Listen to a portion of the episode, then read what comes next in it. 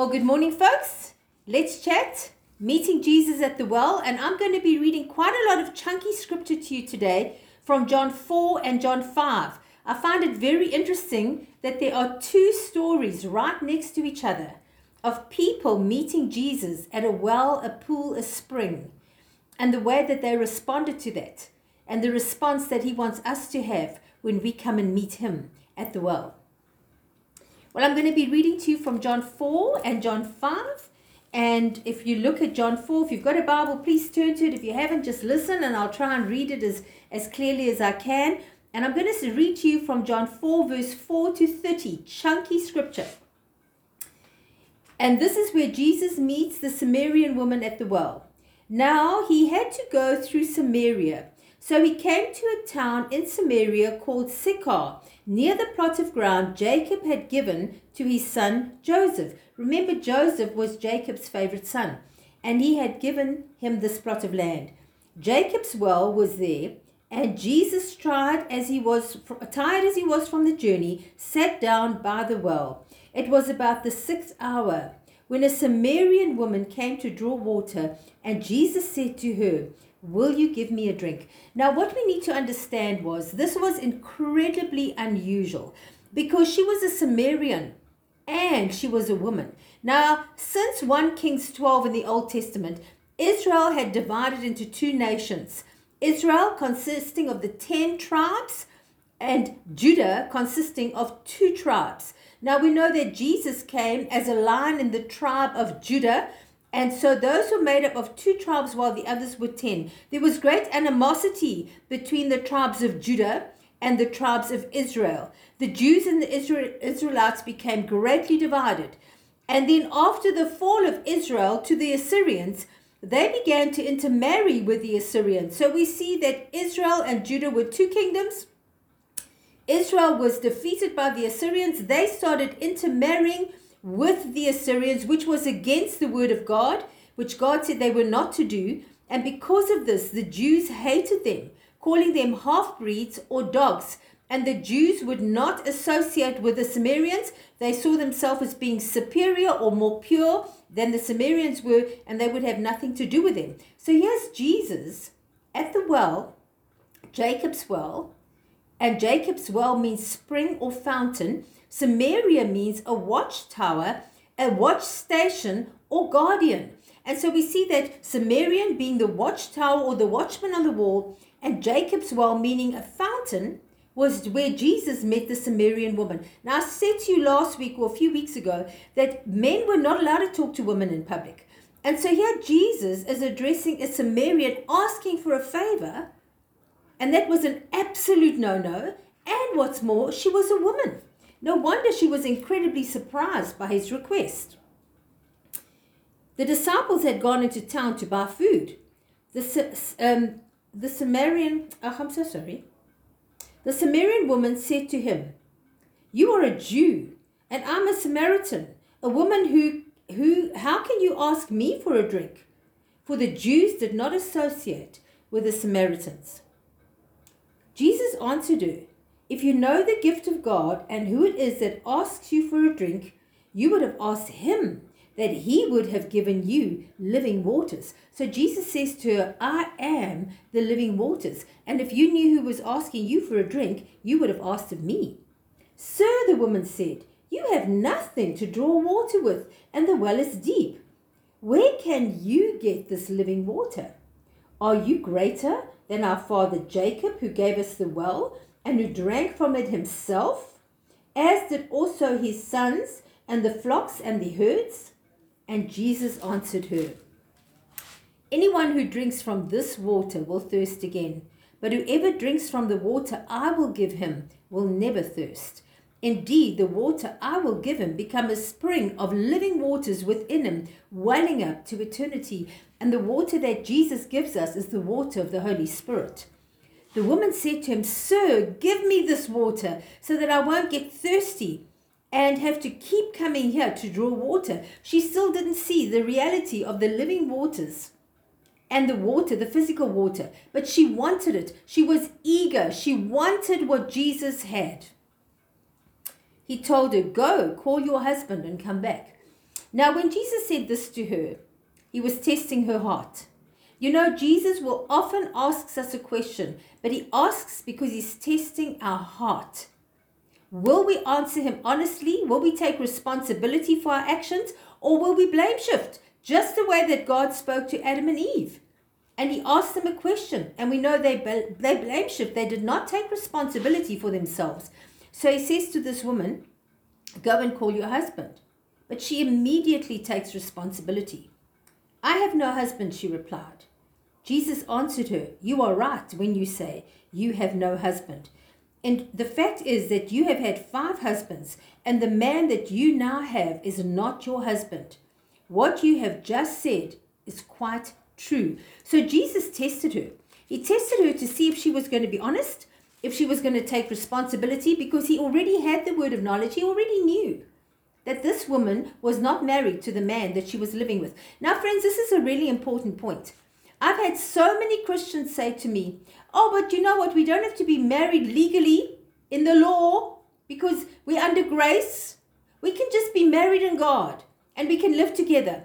Friends, Jesus said to the woman, The man you're living with is not your husband, but you've already had five husbands. Now, if Jesus says to the woman, You are with somebody now, but he is not your husband, even though you're living together as man and wife, you've had five, but this one is not your husband, then I want to say to you do not be deceived.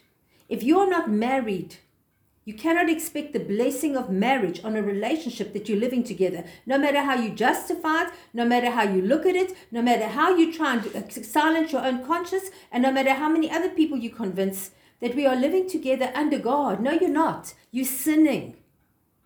And Jesus tested her in her area of sin. And she was honest and she spoke the truth. No, I don't have a husband, she said. And he said, Yes, because the man you're with right now is not your husband, but you've had five others. He tested her and she passed the test. Sir, the woman said, I can see that you are a prophet. Our fathers worshipped on this mountain, but you Jews claim that the place where we must worship is in Jerusalem. So she's saying, you're a prophet, but I don't understand this. This is where our fathers have always worshipped. But the Jews say the place of worship is Jerusalem. And so, therefore, we are wrong to worship here, and that's the right place. Um, Jesus declared, Believe me, woman, a time is coming when you will worship the Father neither on this mountain or in Jerusalem. You Samaritans worship what you do not know we worship what we do know, for salvation is from the Jews. Yet a time is coming and has now come when true worshippers will worship the Father in spirit and in truth, for they are the kind of worshippers the Father is seeking. Friends, religion said you have to be in this position to be worshiping God. The Samaritans believed that they needed to be on the mountain of, of, of the, the Guardian Mountain or the Watch Mountain, that was the place that Jacob had given to Joseph. And the Jews believed it had to be in Jerusalem. And Jesus says a time is coming and has now come where true worshippers will worship him in spirit and in truth. Because, friends, when the living waters is within you and it's bubbling up like a brook of life, where you are, he is. You carry the presence of God. You carry the glory. You carry revival. You carry it. And wherever you are, and as you worship in spirit and in truth, it means you worship with all of your heart, your soul, your mind, and your strength. And your spirit connects with the Spirit of God, and there is an encounter of presence. He said, Now is the time that you are enabled to do that. You're entitled to do that because I'm giving you living waters. I have come to give you living waters. God is spirit, and his worshippers must worship him in spirit and in truth. Friends, we are not Christians because we go to church. We're Christians because we know how to worship God because we follow him, because his living waters is within us, because we live in the very life of the living waters of Jesus. the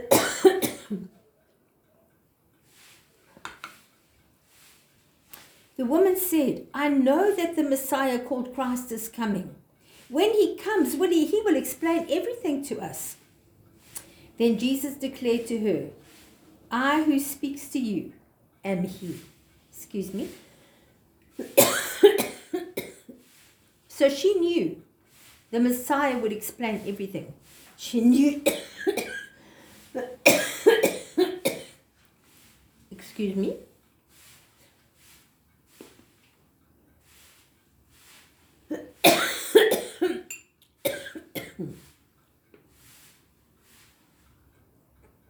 she knew he was coming and she was expectant of him. She was waiting for him. And we know that the Messiah is coming. And Jesus said, I am he who is speaking to you. Just then his disciples returned and were surprised to find him talking to a woman. But no one said, What do you want? or Why are you talking to her? I think by then they'd realized you don't ask Jesus questions because every time they had before, he had said, Leave the children, let them come to me. He'd stopped them from behaving in ways that were not according to the will of God. Then, leaving her water jar, the woman went back to the town and said to the people, Come, see. I've met a man who told me everything I've ever done. Could this be the Christ? They came out to the town and they made their way toward him. Verse 39 Many of the Samaritans from the, that town believed in him because of the woman's testimony. He told me everything I've ever done. And when the Samaritans came to him, they urged him to stay with them, and he stayed two days.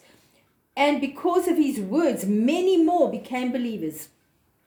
They said to the woman, We no longer believe just because of what you've said, but now we have heard for ourselves, and we know this man truly is the Savior of the world. Friends, here, here is a woman who went to the well to go and drink. She had her own bucket. She had her own way of being able to receive from the waters of the well. Jesus is sitting there. She's a rejected nation. She's a rejected person. She was Samaria, Samaria was rejected, but women were even more rejected. She is full of rejection and dis, and unacceptance. She's had five husbands, and now she's living with a man who's not her husband. She has been abandoned and rejected by men all of her life. And here Jesus comes to her and he says, I am the living waters. If you drink from me, you will never thirst again. And she says, I want that. I want that. Then I don't have to come here and draw water. But the moment that she had the revelation that Jesus was there to give her something far deeper, he was there to give her a spiritual revelation that worship was within her. When he said to her, True worshippers will worship me in spirit and truth, she said, I want that. And friends, she dropped her bucket. She dropped the means of being able to feed herself and to strive for that which she wanted. She dropped it. She said, That is not what I need anymore. And she ran into the city and she told everybody, I met a prophet who told me everything about myself. No, he didn't. He told her she'd been married before. He gave her a word of knowledge. But because of that, she felt as if he knew her intimately and he did know her intimately, but he'd only told her about her marriages. And she told everybody she met. She was so excited by the living waters that she had found that she didn't keep it to herself. She just told everybody she met, I've, I've met my Savior. I've met the one I've been looking for. I've been filled with living waters. I have now been, my past has been revealed. I have no shame. I've got nothing to hide. I am free and it's the most exciting thing. And she just told everybody. And I'm, I'm quoting some of the things that might not be in the word, but that was the attitude. I have found the, my Savior. I've met the one. Come, come, come, come and see him. And she led them to the well, friends. And when they met Jesus at the well and they invited him to stay with them, they said, We don't believe anymore just because of what you've said. We now believe because of our own revelation, because of what we've discovered, because of what we've received. And friends, that's what meeting Jesus at the well of life means. He comes to meet whoever he can. It doesn't matter where you've come from. It doesn't matter how rejected you've been. It doesn't matter how badly you've been treated. It doesn't matter what's happened in your life. He doesn't care. But he wants honesty. And he wants you to take responsibility and He wants you to own that which has been wrong in your life. And then he says, I'm going to give you living waters. And he just floods us with the living waters, with the Holy Spirit of life. And we can never be the same again. That woman could never be the same again. She'd found the lover of her soul. And friends, the overwhelming revelation of the, our first love for Jesus and the revelation of meeting the lover of our soul is that we cannot keep quiet about it. It's the most wonderful thing. You just want to share it with everybody. You want everybody to know about this amazing God you found, this amazing Savior that you've encountered. And friends, Jesus is still meeting people at the well. He's still meeting people in the place where they go to drink. He's still meeting people where they are desperate for more of Him. And she said, We meet here, but they tell us the right thing is to meet in Jerusalem. And friends, I want to say to you, Jesus doesn't care where you are. When you are thirsty for more of Him, He will meet you where you are at. It's not about being in the right building. It's not about being on the right mountain. It's not about being in the right atmosphere. It's about being desperate for more of Him, friends. That's what it's all about. Well, the next thing, he goes to Jerusalem, the very place that she said that they had to worship. And I'm now going to read to you from John 5. Then, sometime later, Jesus went to Jerusalem for a feast of the Jews. Now, here in Jerusalem, near the sheep gate, was a pool which in um, Aramet, Ar- Aramaic is called Bethsaida, and which is surrounded by five covered colonnades. Here, a great number of disabled people used to lie the blind, the lame, and the paralyzed. So now Jesus goes to Jerusalem to another pool he goes first of all to Samaria, to the pool at Jacob's well, to the fountain, the, the spring of, of water, and now he goes to Bethsaida. And Bethsaida means a house of mercy or flowing waters.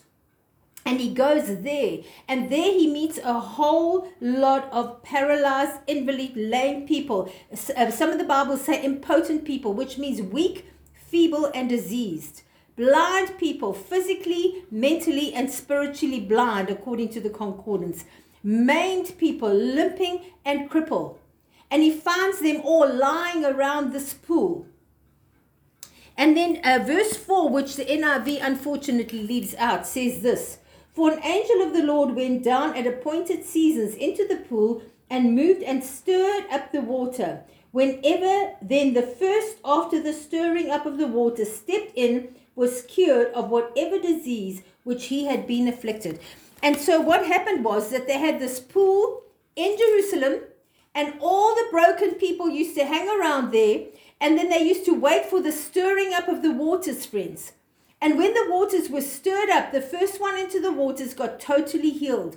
And people used to die there, lie there day after day after day, waiting for the angel to stir up the water.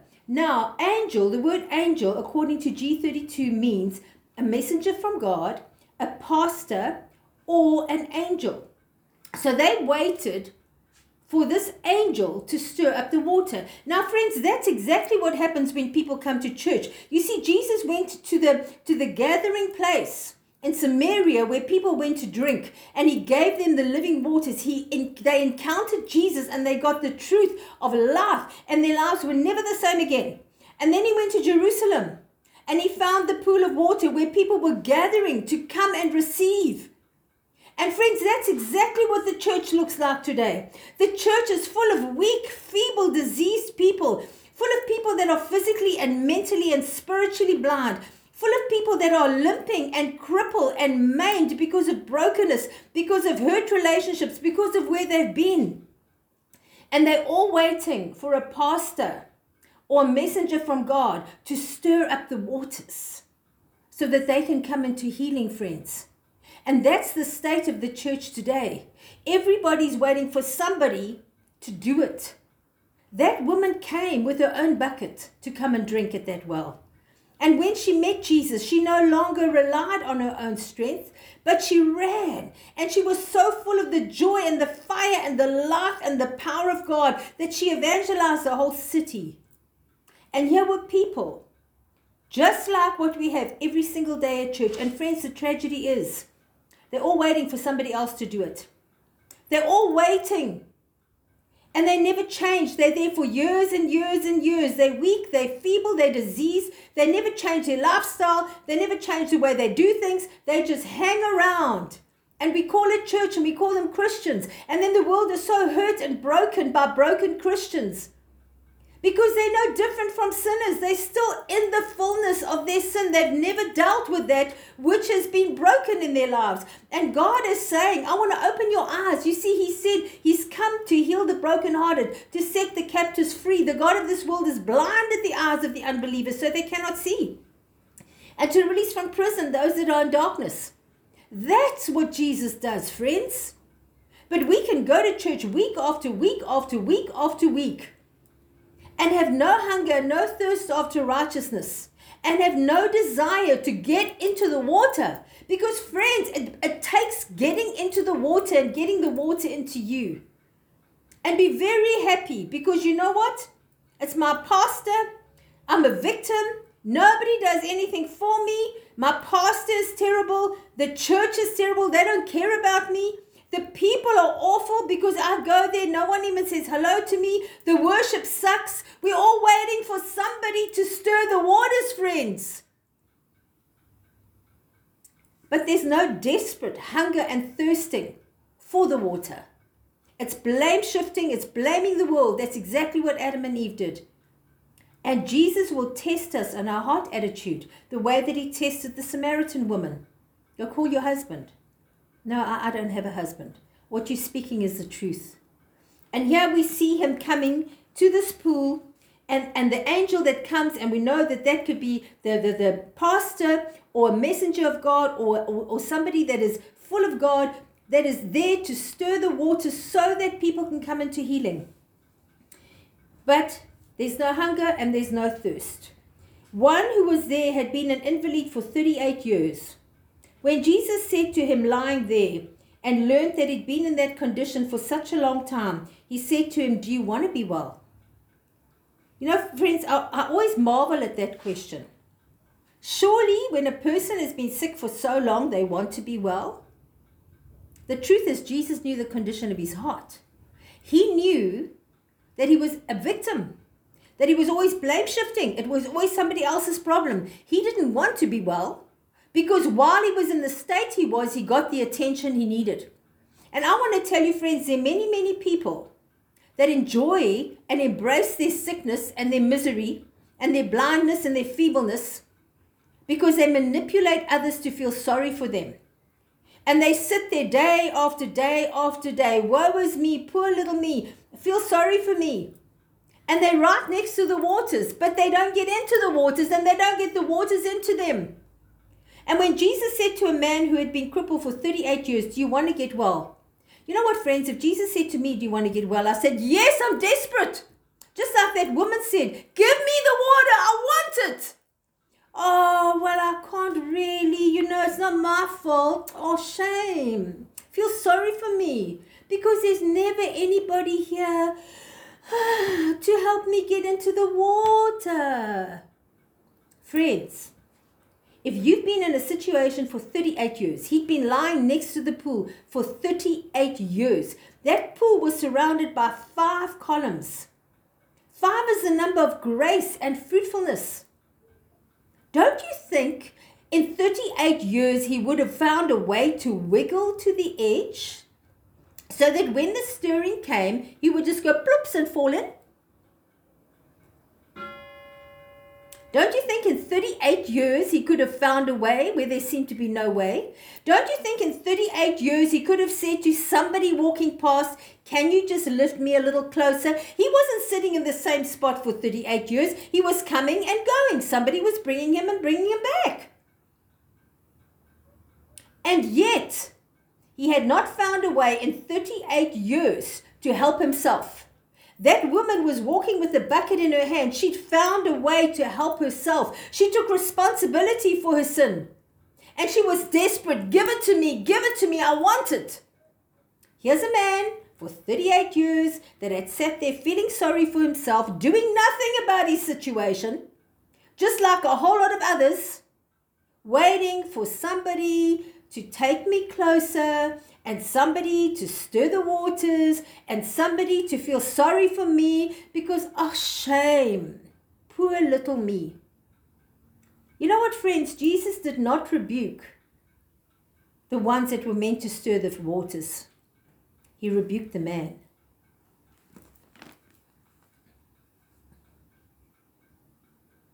Sir, the invalid replied, I have no one to help me into the pool when the water is stirring. While I'm trying to get in, someone else goes ahead of me.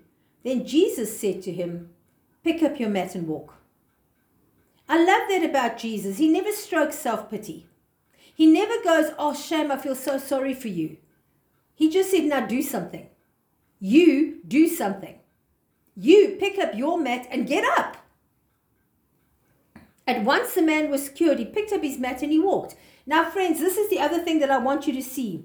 The moment that we take responsibility for our deep desire to have more of Jesus. The, the moment we get up and walk, the moment we drink from that which is Jesus has got for us, the moment that we start operating in the revelation that there's more, there's much more, that there's such an anointing of the Holy Spirit, that we actually can come into wholeness and freedom, that we actually be, can become that which we were created to be. The very first thing that's going to come against us are religious spirits. And I want you to know this. Do not be put off when religious spirits try and stop you. They will give you all the reasons why you couldn't, you shouldn't, and you wouldn't. When the disciples came there, they immediately thought he shouldn't be talking to her. This is not right. Fortunately, they didn't say it. But their thinking was religious. And friends, when this man suddenly was in freedom and he could walk, I mean, what do you think happened when he suddenly t- decided to actually do something? When he when Jesus said, pick up your mat and walk, he could have said, Oh well, I can't, but somehow he made the decision to actually do something. And I want to say to you, if you're watching me today, you're not walking in the freedom of your liberty because you haven't done something. There's something you have to do. You've got to get up, pick up your misery mat, and do what God's told you to do. That woman dropped her bucket and ran in the fullness of his water and changed the whole city with one encounter with Jesus. This man had had 38 years of encounters. 38 years of seasons. That means four times a year at least, the waters had twirled. And he was still in exactly the same place because he was feeling sorry for himself. Um, so let's carry on there. At once the man was cured. He picked up his mat and he walked. The day on which he, this took place was the Sabbath.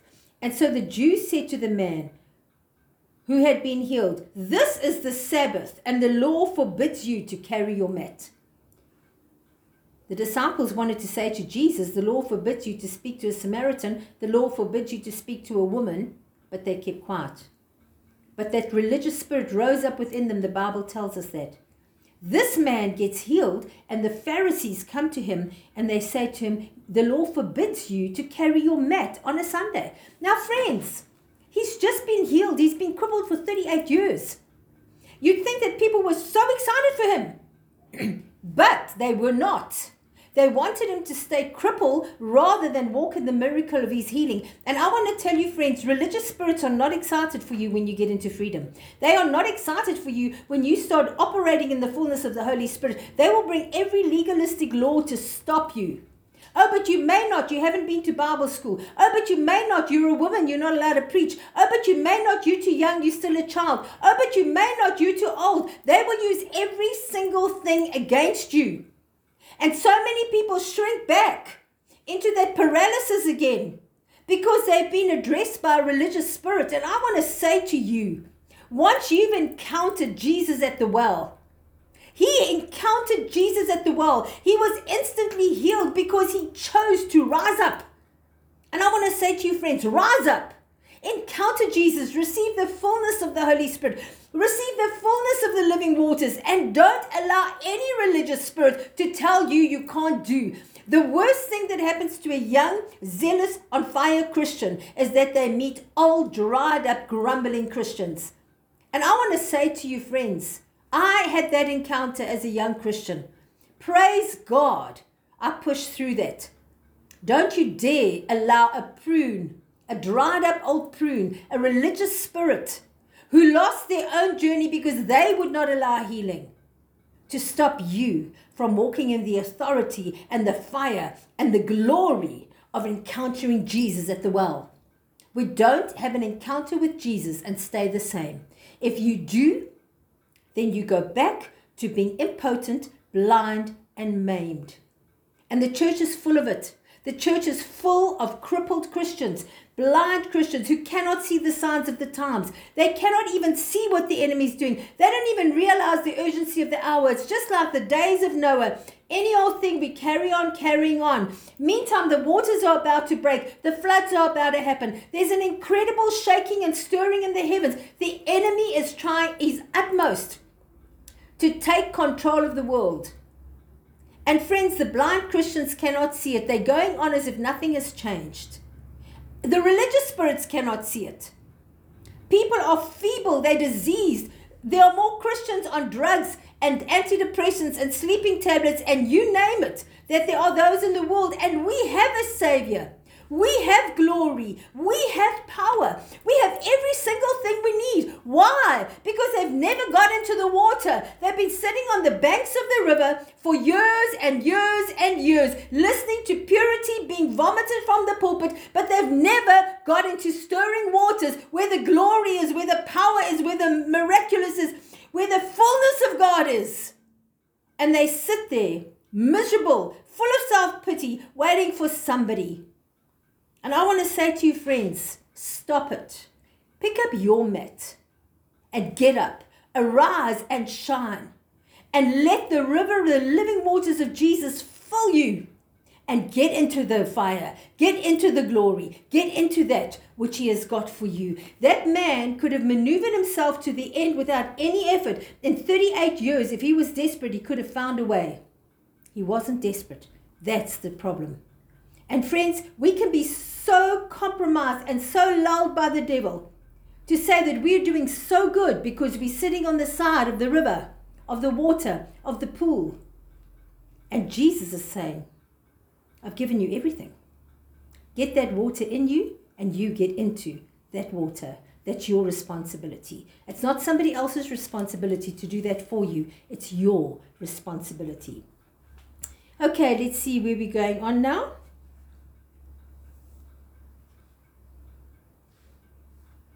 The day on which um, was a Sabbath. And so the Jews said to the man who had been healed, It is the Sabbath. The law forbids you to carry your mat. But he replied, The man who made me well said, Pick up your mat and follow me. Friends, Jesus is going to tell you something that's going to offend religion all the time. And you've got to choose every time what are you going to listen to? So they asked him, Who is this fellow who told you to pick up your mat? They still don't have a revelation. I've been healed. The man who healed me said, Pick up your mat and follow me. Who's the man that said, Pick up your mat and walk? The man who was healed had no idea who it was, for Jesus had slipped away into the crowd that was there. Later, Jesus found him at the temple and said to them, See, you are well again. Stop sinning, or something much worse will happen to you. Friends, Jesus looked at the man sitting on the edge of the water for 38 years, and he saw him as a sinner. That woman who'd lived with five men and was married five men and who was living with a sixth, who came from a half breed nation, who was a woman that was second grade, Jesus saw her and, and commended her on being truthful. And this man he saw as a sinner. What was his sin? His sin was that he wasn't hungry. He wasn't desperate for more of God. His sin was that he saw himself as a victim. It was always somebody else's problem. Somebody needs to stir the waters. Somebody needs to get me to the edge. Somebody needs to put me in. You know, poor little me, it's not my fault. He was always blame shifting. He was not hungry. He was not thirsty. He was very, very happy to be in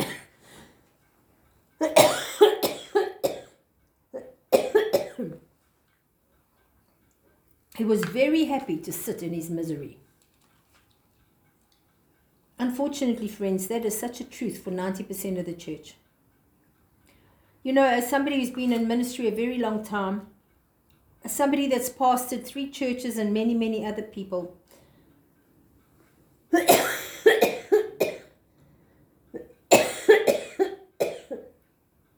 excuse me.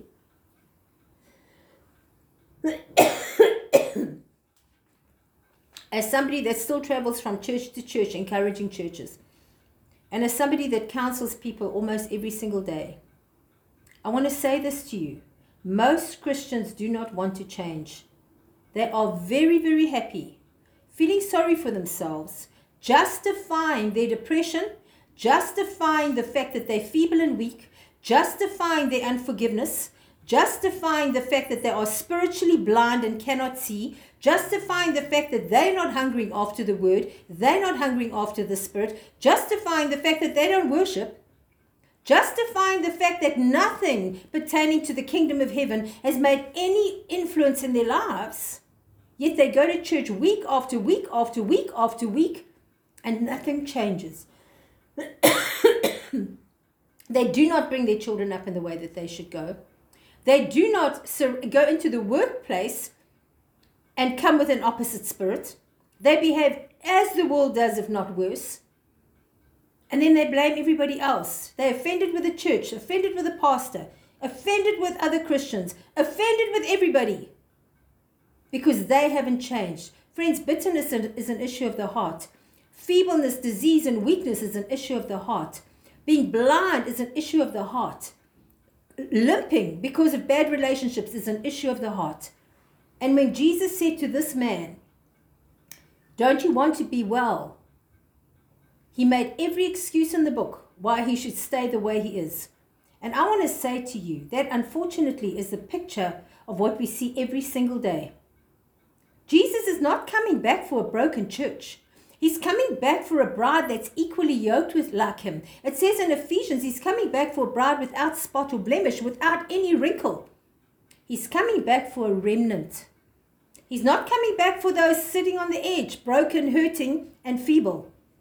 He's coming back for those that are full of his spirit, full of his word, that have drunk from the living waters, that are worshippers, that know how to worship him in spirit and truth and that know how to get into the water, that know how to go deeper in the river of Ezekiel. Friends, do not be fooled, do not be deceived. He said, I wish you were either hot nor cold.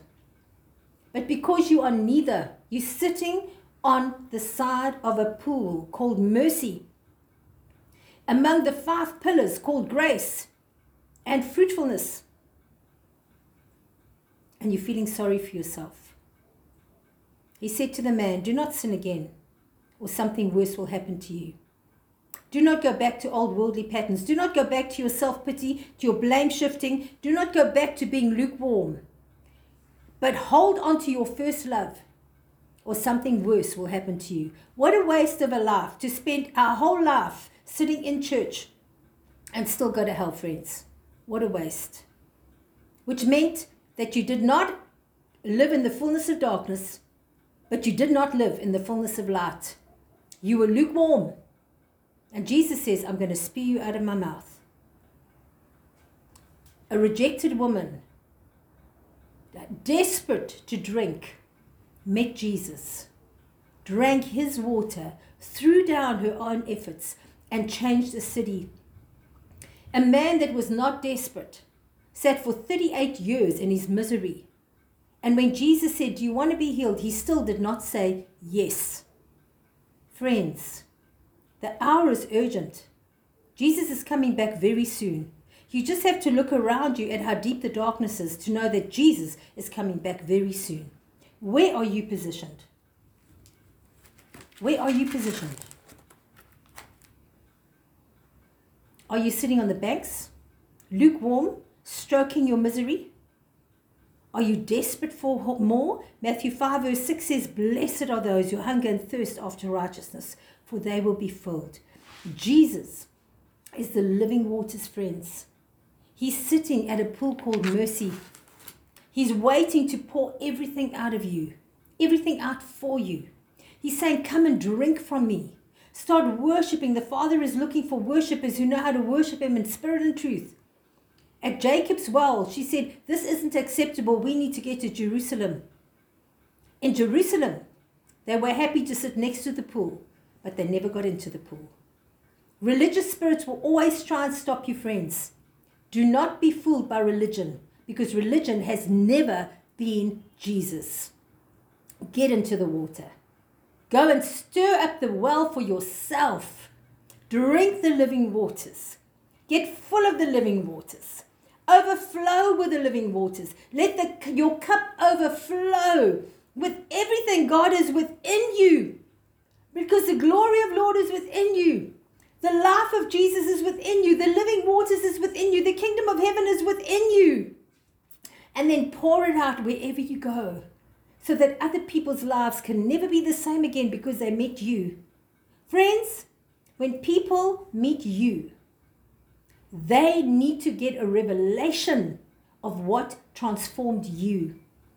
And then you lead them to the well where they can meet Jesus themselves. And then the day will come that they'll say, It started with you, but it's ended with my own revelation. How desperate are you? How hungry are you? The hour is urgent, friends. The hour is urgent. He's coming back for a bride without spot or wrinkle. He's coming back for a bride with which he's equally yoked. And he's given all of us incredible opportunity to come into wholeness. Don't blame other people for your misery. Look into the eyes of Jesus and say, I want the water you're talking about. God bless you, friends. And until we meet again, goodbye.